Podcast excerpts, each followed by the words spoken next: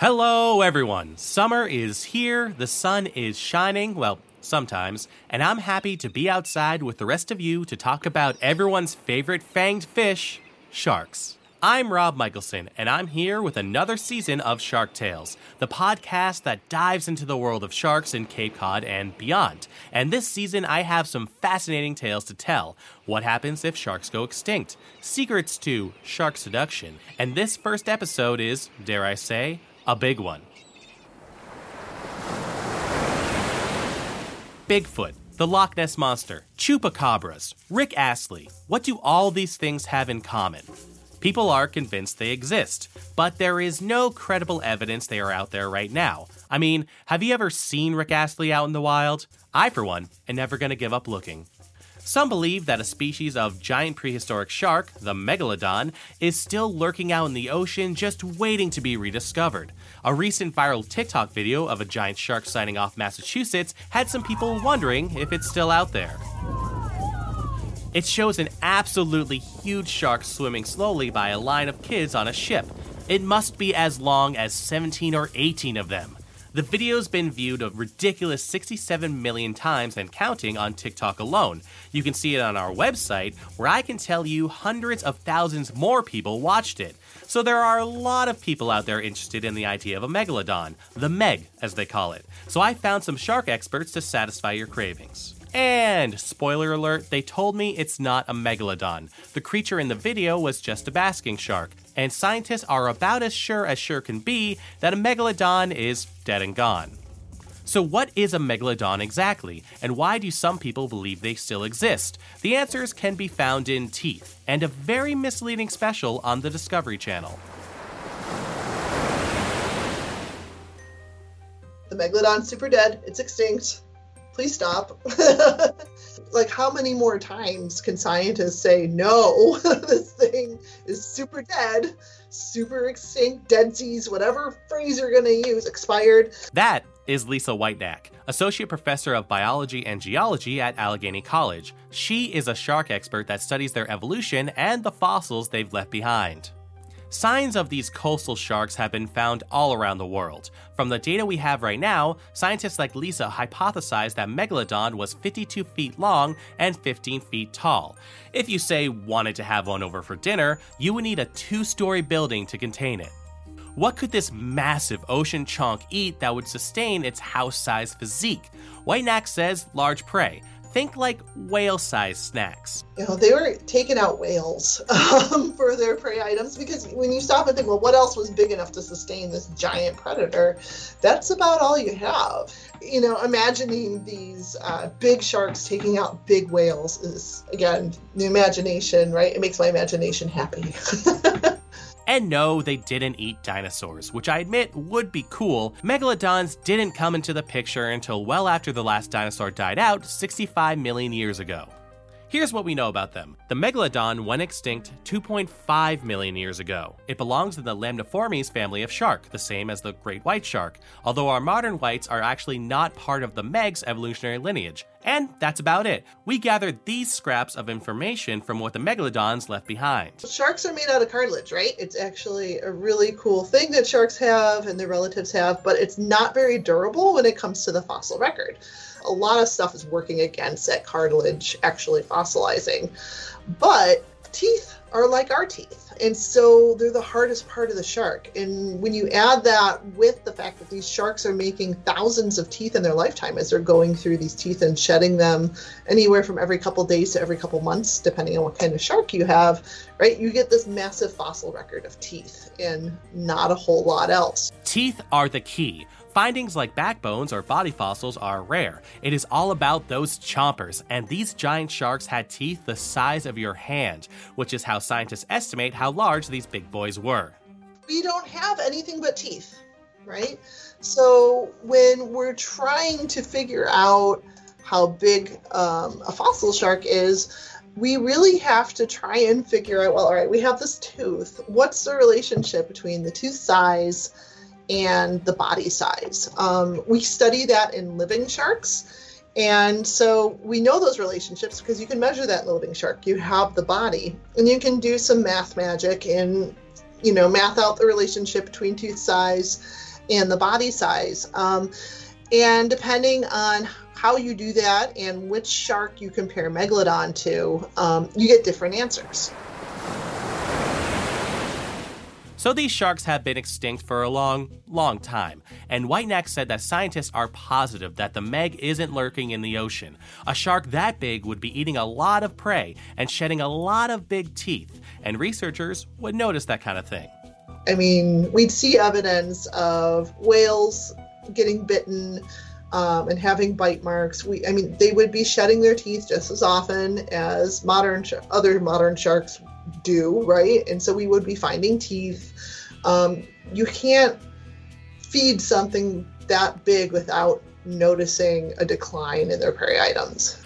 With that said, why are there still people convinced that they still exist? Well, first off, people love their mythical creatures, and the ocean is still a big mystery. It kind of um, gets your imagination going, like Sasquatch and Chupacabra and Yeti and things like that. Is like, well, but what if it is out there? And wouldn't that be cool if it was? Unfortunately, the media doesn't help keep those imaginations in check. Discovery Channel is well known for its annual Shark Week, but one program in particular may have added too much intrigue over the facts. In 2013, the network aired Megalodon, the monster shark lives.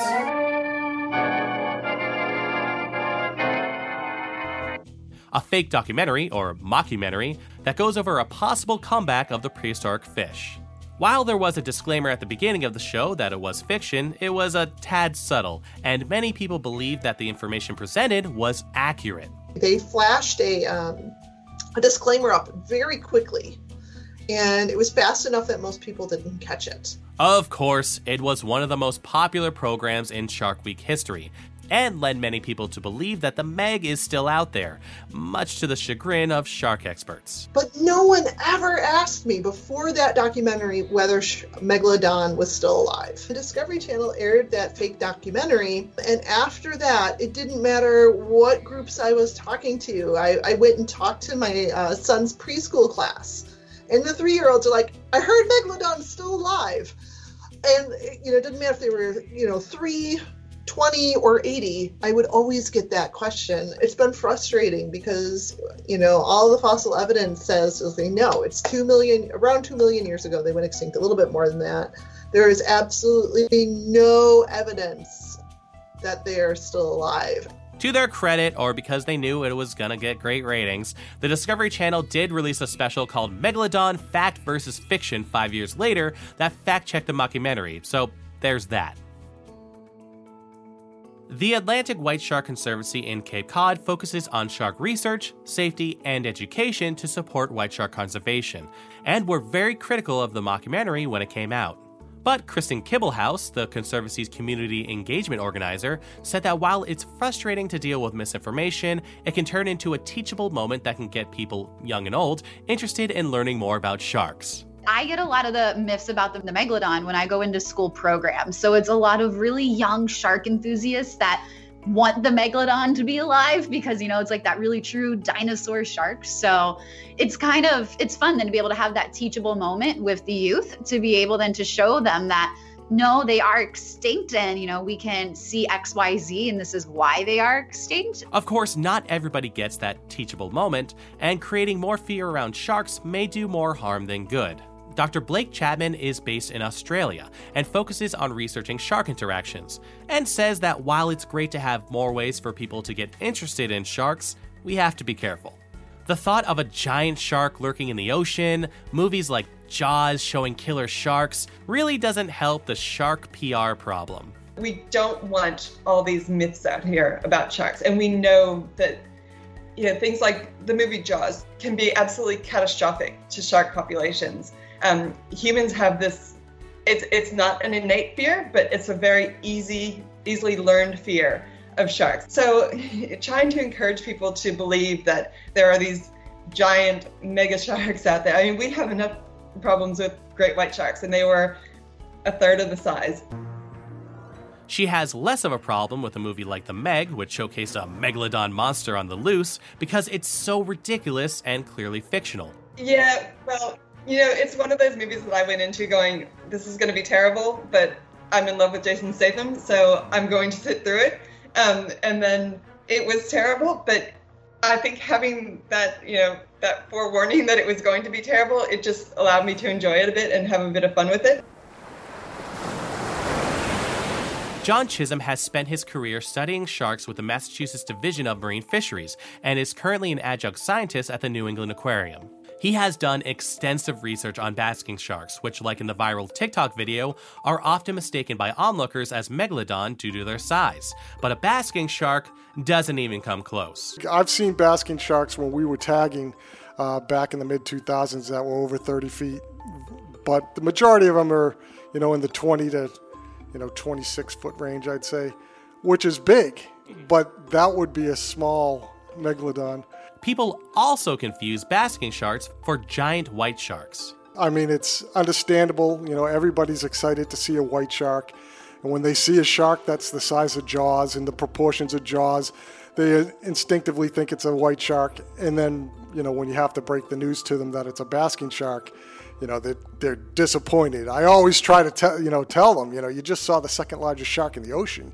You know, how many people can say that? You should really be excited, but it's no good. It's not a white shark. Chisholm said that we can expect more cases of mistaken identity this season because there have already been a number of basking shark sightings. Been an interesting start, and it's, you know, it's only going to get more and more exciting as the summer goes on.